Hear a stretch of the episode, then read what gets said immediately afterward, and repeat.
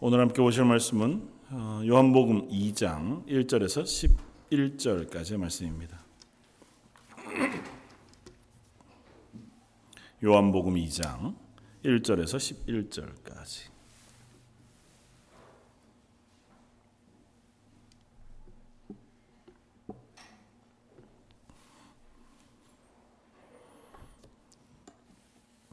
다시 하였으면 우리 한 목소리 같이 한번 봉독하겠습니다.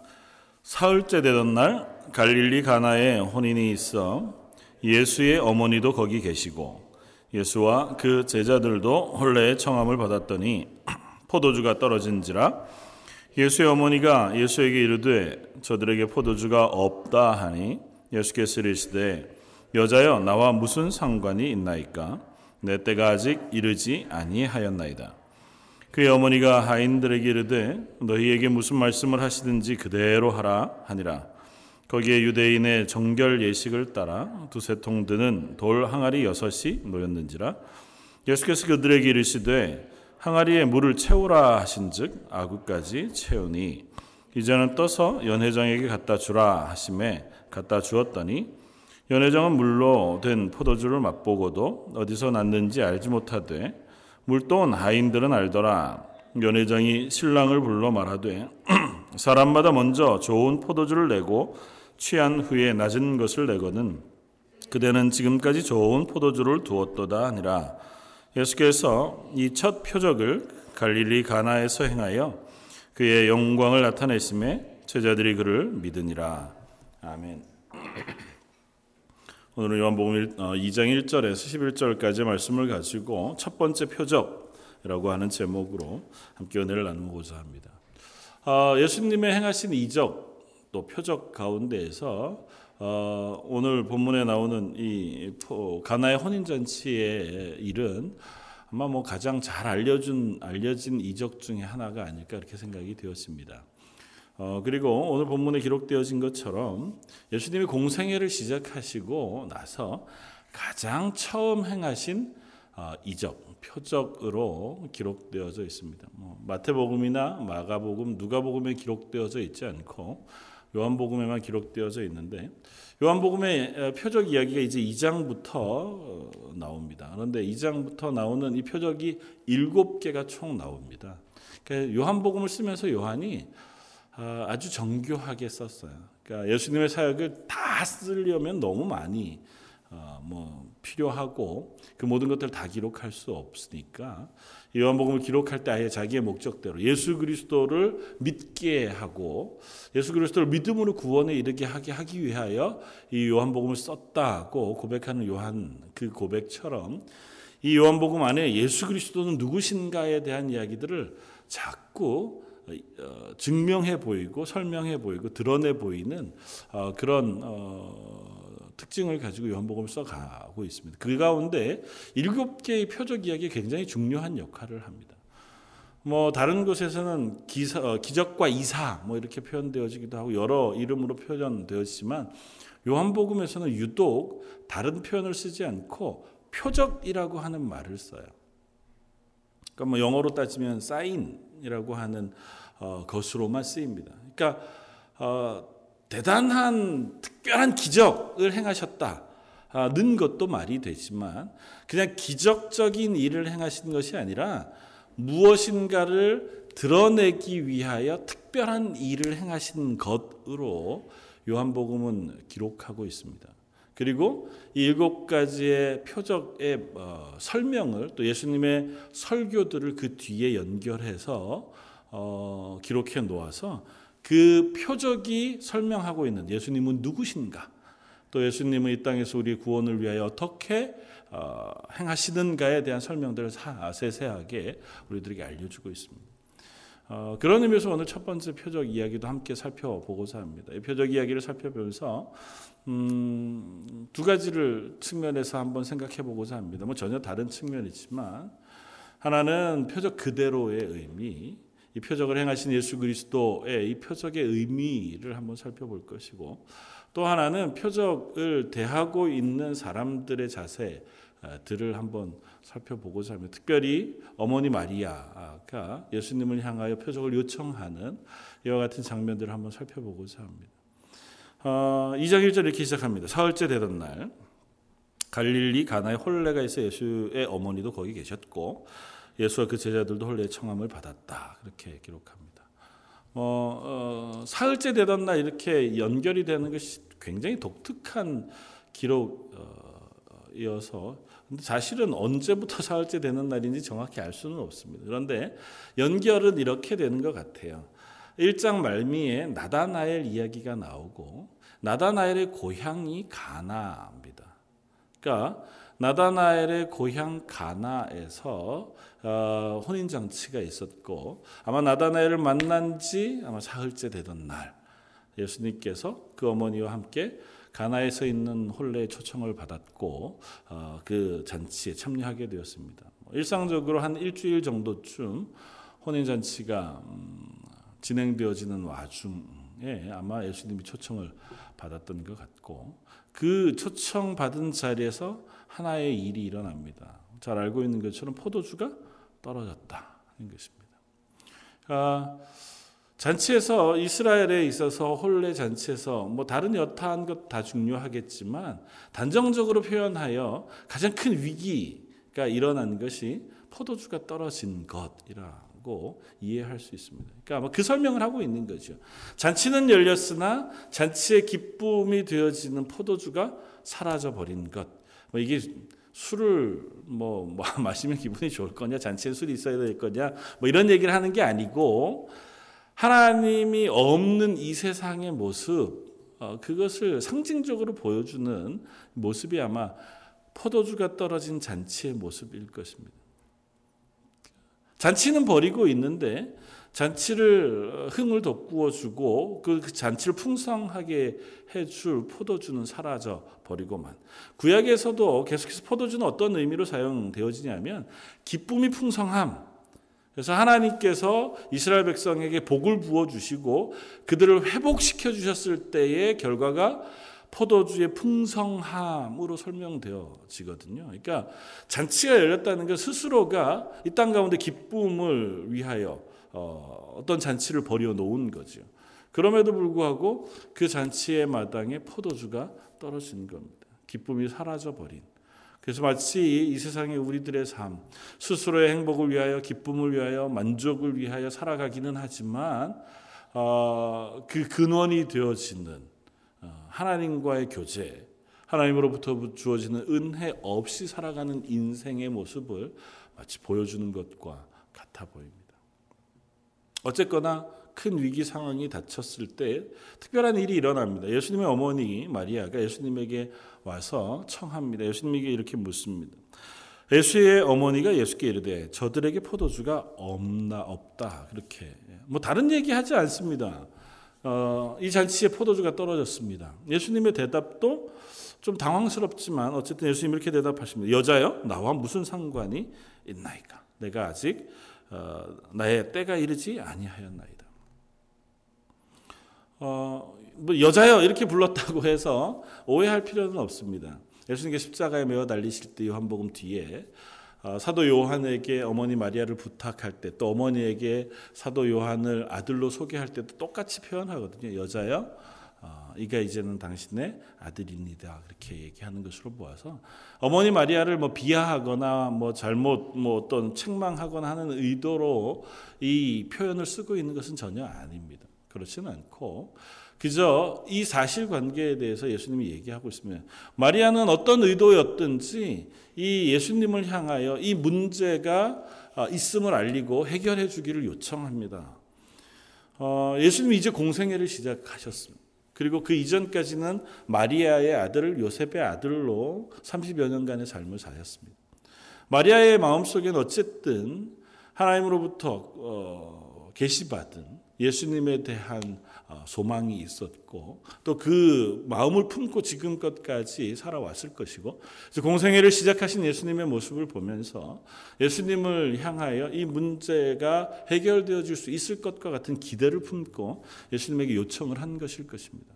아마 이 가나안의 혼인 잔치에 어머니 마리아, 뭐 예수님 어, 이 함께 초청되어진 것으로 보아서 아마 친척의 어, 결혼식이었을 것이다. 그렇게 보통은 이해합니다.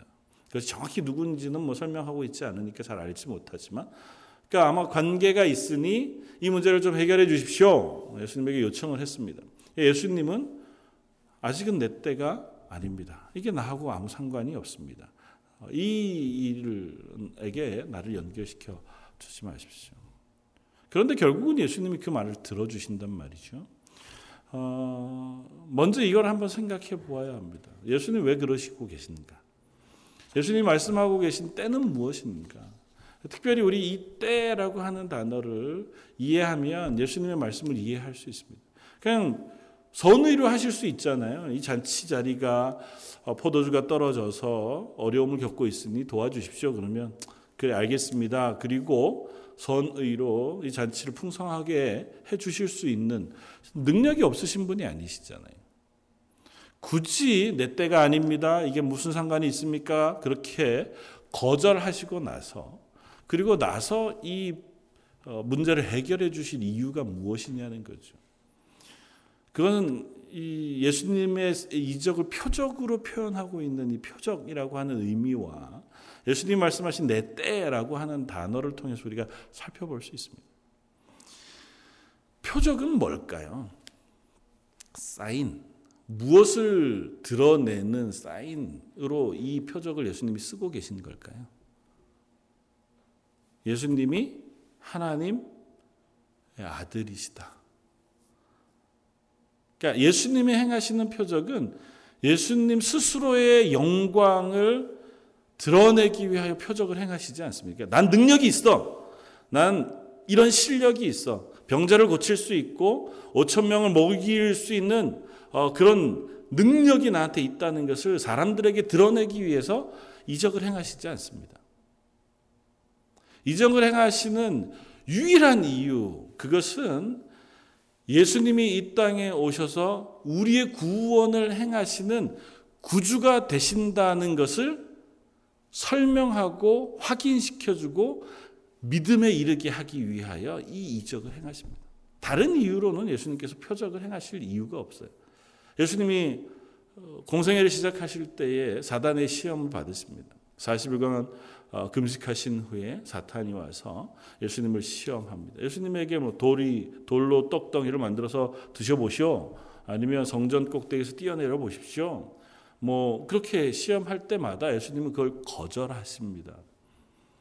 그런데 예수님 나중에 보시면 무리를 걸으시기도 하고 5천 명을 먹이시기도 하고 심지어 죽은 나사로를 살리시기도 하십니다. 그러니까 이 일을 행하심으로 예수님이 들어 당신의 능력이 어떻게 드러나는 것을 우려하셨다면 사실은 그 뒷 이적들도 행하시면 안 되는데 어떤 때는 이적을 행하시고 어떤 때는 거절하신단 말이죠. 그러니까 오늘 가나의 혼인 잔치도 마찬가지예요. 가나의 혼인 잔치에서 이 잔치에 중요한 포도주가 없어진 것으로 인하여 어머니 마리아가 예수님에게 이 잔치를 좀 어, 즐겁게 회복할 수 있도록 포도주를 좀 어, 해결해 주십시오. 그런 요청을 했을 때 예수님 거절하십니다. 왜냐하면 예수님께서 이 포도주 문제를 해결해 주시는 것으로 예수님의 구원의 사역, 그것들이 드러나고 증명되어지고 확인되어지는 일에 유익이 없기 때문에 그래요. 그럴 수는 있겠죠. 아, 야, 이분 대단하네. 이런 능력을 행하시는 분이시구나. 그렇게 되어지는 어떤 사람들의 놀라운 반응, 그래서 예수님을 따라다니게 되어지는 그러한 반응은 있을 수 있지만 혼인잔치의 포도주 문제를 해결해 주심으로 예수님이 인류의 구원을 위하여 오신 메시아라고 하는 사실을 증명하시는 어떤 이적 혹은 설명하시는 이적을 행하시는 의미에서는 큰 어떤 어, 이유가 없어지는 거죠. 그래서 예수님께서 거절하시면서 하시는 말씀이 아직 내 때가 이르지 않았다. 그렇게 설명하고 계십니다. 요한복음에 이 표현이 일곱 번 나옵니다. 요한복음 참 정교하죠. 대부분 이렇게 숫자를 정확 정확하게 정리해서 말합니다. 일곱 번 예수님이 나의 때와 관련해서 얘기하시는데요. 일곱 번이 모두 다 무엇과 관련되어진 때냐면 예수님께서 영광을 받으실 때로 표현됩니다. 그리고 예수님께서 영광을 받으실 때는 다름이 아니라 고난당하시고 십자가에 달려 죽으심으로 모든 인류의 죄를 사하시는 대속의 죽음을 죽으심으로 영광을 받으시는 때 를 설명합니다.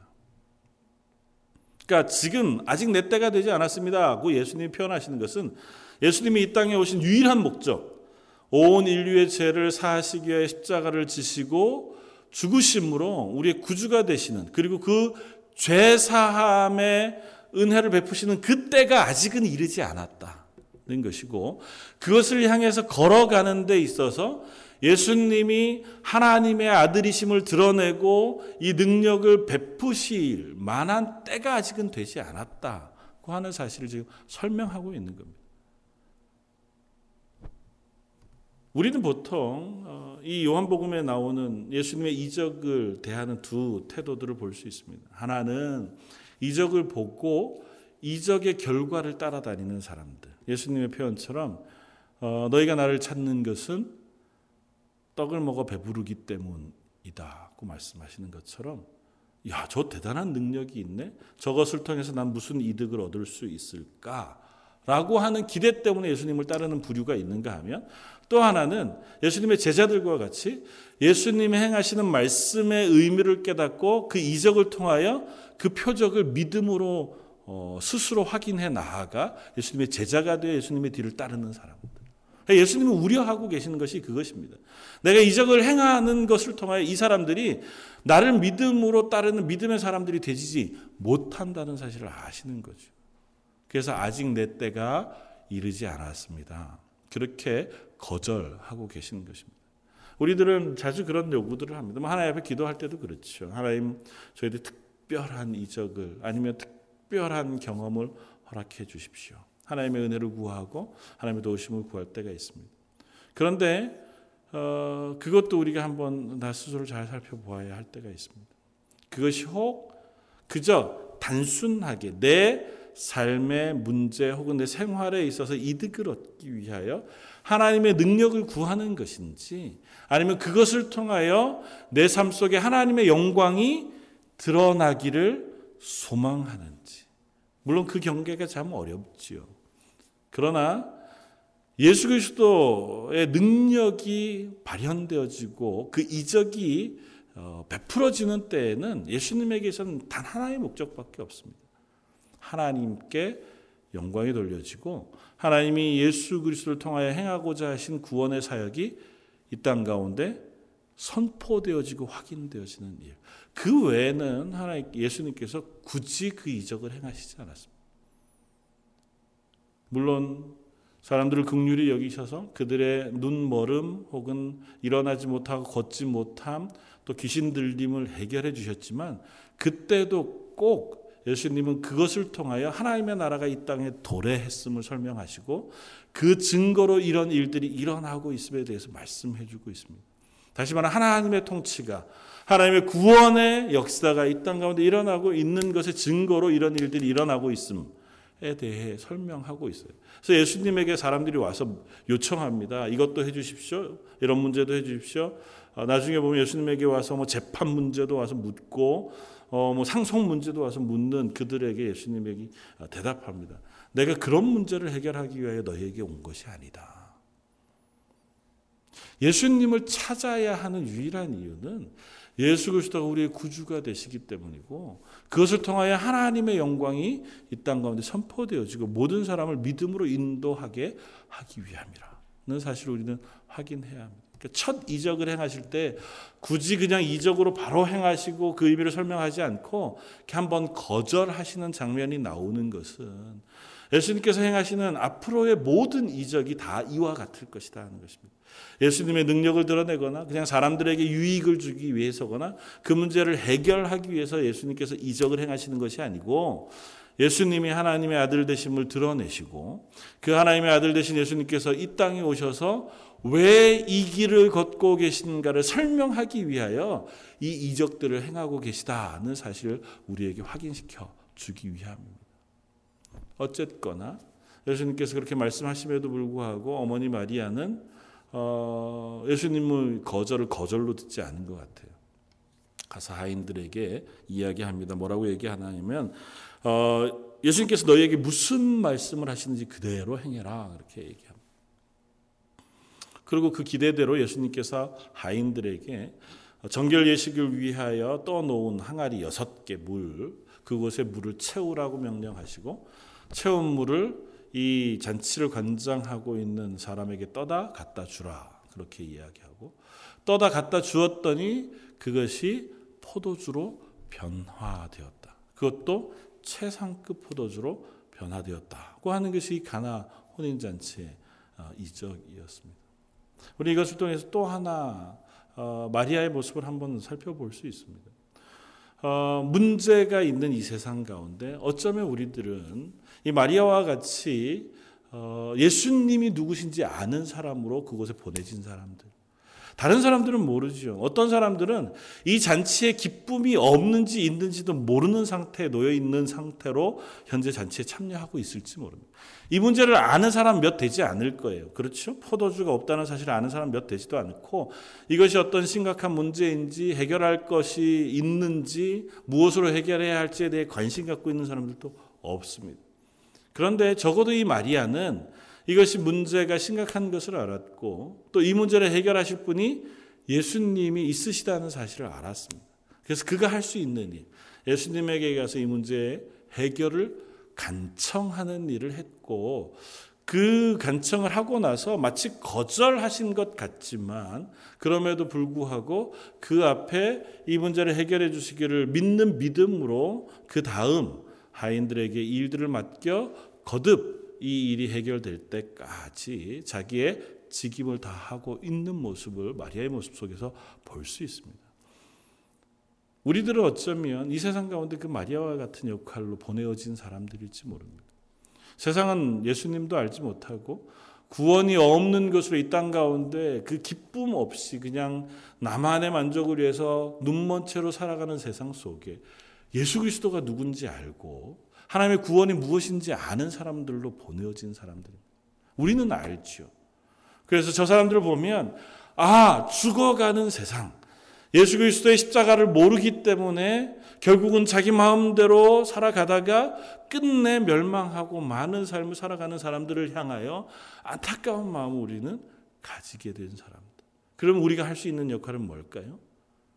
하나님께 그들을 위하여 중보하며 기도하는 하나님 저들을 긍휼히 여겨 주십시오. 저들에게 예수 그리스도의 구원의 은혜를 알도록 은혜 베풀어 주십시오. 우리가 우리가 도울 수 있는 일들을 돕는 것. 때로는 그것이 순식간에 하나님 앞에 기도하고 내가 복음을 전했더니 예수 그리스도를 믿었다. 이런 반응이 오지 않는다 하더라도 문제가 해결되지 않는 것 같고 하나님 내 기도를 들으시지 않는 것 같은 그 순간에도 포기하지 않고 이것이 저들을 향하여 긍휼을 베푸는 일이고 하나님의 성품, 하나님의 거룩하심과 사랑의 풍성하심에 기대어 하나님께서 이를 도와주시기를 간청하는 기도를 드릴 때에 하나님은 우리의 기도를 들으시고 그 일 가운데 역사해 주실 것이다 하는 것입니다. 결과는 모르지요. 결과는 우리가 다 책임질 수 없습니다. 예수님이 하셔야 되는 일이죠. 마리아가 그 일을 할 수 없습니다. 마리아가 할 수 있는 일은 그저 예수님에게 부탁하고 그 일이 이루어지도록 준비하는 것이고 그것 앞에 잘 준비되어 그 일이 일어날 수 있도록 믿음으로 순종하는 것까지가 마리아의 역할이에요. 저희도 마찬가지죠. 하나님 앞에 기도하고 그 일이 일어날 수 있도록 우리가 준비하고 또 그 역할을 위하여 순종하는 역할까지 우리의 역할입니다. 그리고 그 일을 행하시는 분은 하나님이 행하시는 거죠. 실망하지 말고 지치지 말고 하나님의 은혜를 구하고 기도하고 하나님의 은혜를 구하고 순종하고 하나님의 능력과 자비하심을 바라보면서 사모하며 기도하는 거예요. 하나님은 공의로우신 하나님이세요. 예수님께서 한번 거절하시고 났는데 또 간청한다 그래서 또 들으시는 하나님 그런 하나님이 아니시잖아요. 그런데 왜 성경은 자주 그런 모습을 보여주냐 하면 하나님의 자비하심과 극률하심을 그렇게 표현해 주고 계신 거예요. 당신 스스로의 공의로우심, 당신 스스로의 완전하심을 때로는 바꾸어서라도 우리를 향해 긍휼을 베푸시고 사랑을 베푸시기를 기뻐하시는 하나님의 모습을 우리들에게 보여준다는 것입니다. 그러니까 우리가 할 수 있는 것은 다 몰라요. 우리가 할 수 있는 건 다 어떤 건지 모르지만 그저 하나님의 은혜를 구하고 하나님 앞에 나아가 기도하는 것밖에는 할 것이 없습니다. 그것이 우리의 반응일 수밖에 없다는 거죠. 결과를 미리 우리가 정해놓지 않고 그저 우리가 확인할 수 있는 것은 거듭 거듭 하나님의 은혜를 구하고 거듭 거듭 하나님의 도우심을 구하고 거듭 거듭 하나님의 사랑을 사모하고 극률하심을 바라보며 하나님 앞에 나아가는 것 외에는 우리가 할 것이 없습니다. 그것이 우리의 자세일 수밖에 없습니다. 그런 우리들의 기도를 외면치 않으시고 예수님은 그 마리아의 간청을 받아 이 일을 해결해 주십니다. 그리고 이 첫 번째 표적에 담겨져 있는 우리 비밀을 우리 한번 볼 수 있습니다. 잔치 자리에 기쁨이 사라진 그 땅. 그곳에 예수님은 기쁨의 근원이 되어지는 풍성한 포도주의 은혜를 회복시켜 주십니다. 구약의 예레미야 어, 서의 기록을 우리가 살펴볼 수 있습니다. 하나님께서 이 땅을 회복하실 때에 그 회복을 포도주의 풍성함으로 설명하고 있습니다. 하나님께서 이 땅에 곡식과 복을 허락하시되 포도주의 풍성한 것, 또 기름과 어린 양의 때, 소때의 풍성한 것으로 주시리라고 하는 은혜의 말씀을 주고 있습니다. 다시 말하면 죄악으로 가득한 이 세상을 회복시키시는 그 회복의 어떤 그림 가운데 하나의 그림이 포도주의 풍성함이에요. 그러니까 이건 하나의 그림이에요. 잔치인데 제일 중요한 포도주가 사라져버린 기쁨이 사라져버린 이 세상. 그러니까 하나님과의 연결고리가 사라져버려서 자기 스스로는 잔치인 줄 알지만 스스로 영원한 멸망을 향해서 스스로 그저 애쓰다가 죽어버리고 마는 이 세상 가운데 예수 그리스도를 통하여 기쁨의 근원이 되어지는 하나님과의 동행, 하나님으로부터의 구원의 은혜를 베푸시는 그 은혜 영상을 이 가나 혼인 잔치를 통해서 우리에게 보여주고 계십니다. 이것이 첫 번째 표적인 이유는 예수님의 사역이 바로 이 첫 번째 표적과 같이 우리들에게 주어질 것인 것에 대하여 선언해 보여주시는 거죠.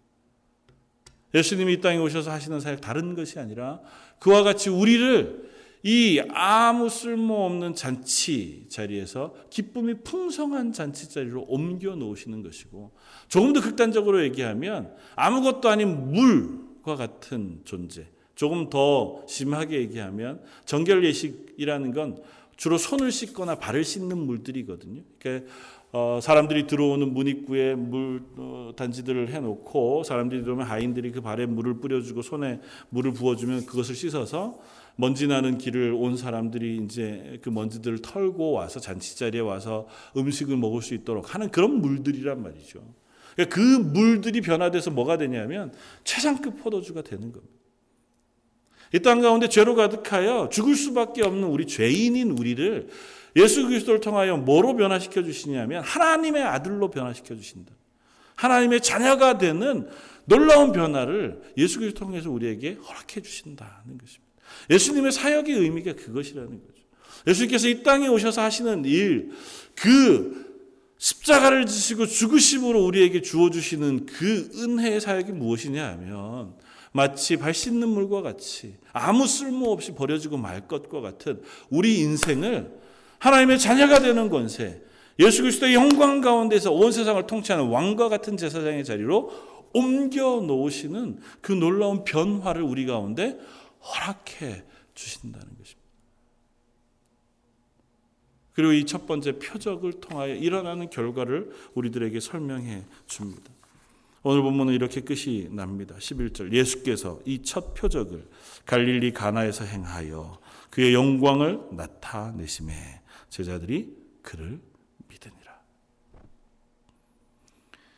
예수님께서 거절하셨던 표적, 물론 이 표적 때문에 결국은 이제 예수님께서 당신의 존재가 드러나기 시작해요. 우리가 성경 공간복음을 살펴보아도 또 요한복음을 살펴보아도 거듭거듭 확인할 수 있는 것은 예수님께서 당신 누구신지를 알리지 않으세요. 심지어는 이적을 행하시는 가운데에도 사람들에게 가서 사람들에게 말하지 말도록 그들을 경계합니다. 아직은 예수님께서 당신을 드러내실 때가 아니라고 말씀하세요. 왜냐하면 사람들은 자극적인 것에 넘어가거든요. 그러니까 이적, 특별한 기적이 일어나면 그것을 쫓느라고 예수님의 말씀을 듣지 않아요. 예수님을 쫓아와서는 다른 것을 듣고자 하지 않고 예수님이 행하시는 이적만을 바라보고자 한단 말이죠. 그러다가 보면 예수님이 이 땅에 오신 목적이신 그 구원주가 되시고 우리의 죄를 사시기 위해 오신 그 일들을 선명하게 드러낼 수 없어서 예수님께서 그것을 자꾸 숨기시고 막으시는데 어쩔 수 없이 이 일을 통해서 이제 예수님의 생애 그 사역이 드러나기 시작합니다. 그래서 이 이후에는 예수님을 따라다니는 사람들이 생겨나게 되어지고 그 이후에는 예수님을 쫓아와서 어 예수님에게 이것저것들을 요구하는 사람들이 나타나게 되어집니다. 그리고 뭐 조금 더 심하게는 그 일 때문에 예수님을 향한 경계심이 일어나고 결국에는 그것이 이유가 되어서 예수님을 십자가에 못 박아 죽이도록 분노하고 질투하고 예수님을 향하여 어, 음모를 꾸미는 일들이 시작되어지는 그와 같은 계기가 되어집니다. 그럼에도 불구하고 예수님은 이 표적과 이적을 행하십니다. 그리고 그 표적과 이적을 통하여 일어나는 일들을 통 이렇게 11절에서 확인하고 있는 거예요. 뭐냐면 첫 번째는 하나님의 영광, 그의 영광을 나타내심이에요. 이 이적을 통하여 이 표적을 통하여 먼저는 예수 그리스도께서 하나님의 영광, 당신의 영광을 드러내고 계시다는 것입니다. 이를 통하여 예수님이 하나님의 아들이신 것을 이제는 증명해 혹은 선포해 보여주시는 것입니다. 이를 통하여 하나님의 영광이 이 땅 가운데 임하였음을 선언해 보여주고 계십니다. 예수님이 이 땅에 오셔서 이적을 행하시는 일들을 통하여 선포하시는 것이 있습니다. 뭐냐 하면 너희 가운데 하나님의 나라가 임하였다 하는 것입니다. 400여 년 동안 이스라엘 가운데 선지자의 선포가 없었습니다.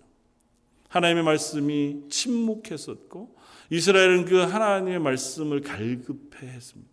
하나님 우리 하나님 되시는가? 하나님 우리 가운데 임재해 오시는가? 왜 말씀하시지 않는가? 그 침묵의 시대를 끊고 예수님께서 이제 선언하시는 겁니다. 하나님께서 너희와 함께 계신다. 그리고 이 이적을 행하시는 것을 통하여 너희 속에 있는 슬픔, 죄, 또 문제들을 해결하시고 하나님께서 너희 하나님 되시는 그 하나님의 통치, 하나님의 도우심, 하나님의 복주심이 너희 가운데 지금 임하고 있다는 사실을 선포하시는 것입니다. 두 번째는 그 일을 보고 제자들이 어떻게 됐다고요? 제자들이 그를 믿으니라. 이 표적을 통하여 예수님께서 얻게 되어지고 또 기대했던 것 중에 가장 중요한 것은 이것입니다. 요한복음 1장 말미에서 거듭거듭 예수님이 부르시는 제자들의 모습들이 나타납니다. 그들이 예수님의 부르심을 따라 예수님을 따르는 사람들이 되어집니다. 그러나 먼저 이 제자들이 예수님을 따르는 동안 3년여 동안 그들 속에 일어나야 할 변화는 예수 그리스도를 구주로 고백하고 그를 믿음으로 붙잡는 자기 고백이 필요합니다. 그리고 그것이 이 첫 표적을 통하여 이 제자들 속에 일어나기 시작하고 있음을 우리들에게 확인시켜 줍니다. 예수님이 표적을 통하여 제자들이 예수 그리스도를 믿는 믿음의 사람으로 거듭나기를 또 기대하시고 제자들은 그 표적을 봄으로 이 예수님이 하나님의 아들 되시고 우리의 믿음의 주가 되신다는 사실을 고백하는 자리로 나아가게 되어졌다는 것입니다. 그렇다면 저와 여러분들은 이 요한복음의 말씀을 읽으면서 어디로 나아가기를 기대하고 있을까요? 이 요한복음의 말씀들을 통해서 사도 요한은 우리에게 말하고 있습니다. 이 일을 행하시는 분은 다른 분이 아니라 하나님의 아들이시다. 그리고 그분께서 이 땅에 오신 것은 다른 것이 아니라 우리의 죄를 사하시기 위하여 십자가를 향하여 그 길을 걸어 가고 계신 것이다. 이렇게 능력을 행하시고 표적을 행하셔서 우리에게 확인시키고 설명하고 증명하시는 것은 다름이 아니라 이분이 우리의 구주가 되시다는 사실. 그분이 우리의 믿음의 주인이 되신다는 사실 우리에게 가르쳐 주고 있다는 것입니다. 그러므로 우리도 이 말씀을 읽으면서 예수 그리스도를 바라보면서 아, 이 예수님이 우리의 구주가 되시는구나. 하나님의 아들이신 그분, 하나님이신 분, 심지어 이 표적을 행하실 때 예수님이 행하신 일은 아무것도 없습니다. 이 물더러 포도주가 되라 명하신 적도 없고 그것을 위하여 뭐 무슨 명령이나 특별한 일을 하신 것도 축사를 하시거나 기도하신 적도 없이 그저 그 물을 떠다가 갖다 주라고 하시는 말씀 이외에 아무것도 안 하셨습니다.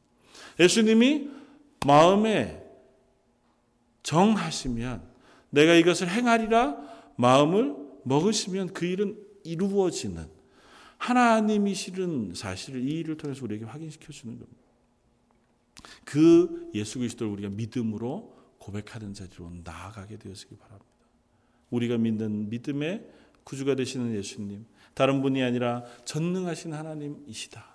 그 예수님께 나아가 우리가 간구하고 기도할 때 하나님은 그 기도를 들으시고 온 세상의 모든 일들 가운데 하나님의 은혜를 베푸시는 하나님이 되신다는 사실을 우리가 확인할 수 있길 바랍니다. 먼저는 온 세상의 구주가 되셔서 죽음을 향하여 치달아가는 그야말로 기쁨이 없는 잔치 속에 죽음을 향하여 치달아가는 이 세상 속에 예수 그리스도의 구원의 은혜를 허락해 주시는 분이신 것을 우리가 믿음으로 붙잡아서 우리 주변에 예수 그리스도를 알지 못하거나 믿음의 연약한 자리에 있거나 아직은 그 믿음의 온전한 자리로 나아가지 못하는 이들을 위하여 우리가 중보하며 기도하여 예수님 저에게 허락하신 구원의 은혜가 저들에게도 있게 해 주십시오. 기도하는 자리에 설 수 있는 저와 여러분들이 되어지면 좋겠고 먼저 우리가 그 믿음의 온전한 자리에 서서 예수 그리스도를 붙잡는 자리에 서게 되어지기를 또한 바랍니다. 아울러서 이 일을 통하여 예수님이 우리의 구주가 되시는 그 놀라운 고백이 우리 속에 확실하게 자리 잡게 해 주십시오. 그 예수님이 나의 생명을 구원하신 하나님이시라는 사실을 제가 놓치지 않고 그 믿음 위에서 이 땅에서의 삶을 살아가게 해 주십시오. 그렇게 간구하는 저와 여러분들이 되어지기를 바랍니다. 이 표적의 결론은 그것입니다. 제자들이 이를 통하여 예수 그리스도를 것입니다. 저 여러분들도 이 말씀을 통하여 예수 그리스도를 나의 구주로 다시 한번 고백할 수 있게 되어지길 바라고 그 고백이 그냥 머릿속에서만이 아니라 우리 삶 속에서 일어나는 온전한 고백이 되어지길 바랍니다. 그래서 마치 마리아와 같이 우리가 기도해도 응답이 없는 것 같은 때 혹은 우리의 삶 속에서 여러 문제들을 만나서 우리로서는 그것을 해결할 수 없는 그때 하나님 이 문제를 통하여 하나님의 영광을 저희가 경험하게 해 주십시오. 하나님의 은혜가 제 삶 속에 우리 가정 가운데 우리 교회 가운데 일어나게 해 주십시오. 그리고 그것이 믿음의 고백이 되어서 나뿐 아니라 내 주변에 있는 모든 이들에게 하나님의 살아계심과 구주되심이 선포되어지는 놀라운 일들을 저희로 보게 해 주십시오. 그것을 소망하며 기도하며 나아가는 저 여러분들 되시기를 주님의 이름으로 부탁을 드립니다. 같이 한번 기도하겠습니다. 감사와 찬양 받으시기 합당하신 주님. 가나의 혼인 잔치 그 기쁜 잔치의 자리에서 어쩌면 가장 중요한 포도주가 다 떨어져 버리고 만 그와 같은 것이 우리의 인생인 것을 고백합니다. 우리 스스로는 잔치를 즐기고 기쁨을 추구하며 또 이 땅 가운데서 즐거움, 만족함을 추구하며 살아가지만 정작 가장 중요한 하나님과의 동행, 하나님의 은혜는 놓치고 살아가던 저희들을 예수 그리스도의 십자가의 은혜 그 보혈을 부어 주셔서 하나님의 자녀의 자리를 옮겨 주시고 하나님을 바라보고 하나님의 은혜를 누리며 그로 인하여 하나님의 능력 가운데 살아가는 삶으로 옮겨 주시니 감사합니다. 하오나 저희들의 그 삶이 매일매일마다 그 은혜 가운데만 있지 못하고 이 땅 가운데서 여전히 연약하며 여전히 지치고 여전히 실패하는 자리에 설 때가 많이 있습니다. 하나님 그와 같은 때에 저희가 낙심하지 않고 하나님의 은혜를 바라보고 그 앞에 나아가 무릎 꿇고 기도하며 하나님의 도우심을 구하는 하나님의 사람들 되게 하여 주옵소서. 연약한 모습으로 기도할지라도 하나님께서 그 기도를 들으시고 저희 가운데 하늘의 놀라운 복과 은혜와 은사를 부어 주시기를 원합니다. 특별히 낙심한 심령들에게 연약한 우리 성도들에게 혹은 육신의 연약함으로 혹은 마음의 어, 힘겨움으로 하나님의 도우심을 구하는 그들에게 특별히 역사하셔서 강건케 붙잡아 주시고 은혜의 풍성한 것을 어, 부어 주시기를 원합니다. 그래야 저희들이 예수 그리스도를 구주로 믿는 믿음의 든든한 반석 위에 서서 기쁨과 감사함으로 살아가는 하나님의 사람들 되게 하여 주옵소서. 모든 말씀 예수님 이름으로 기도드립니다. 아멘.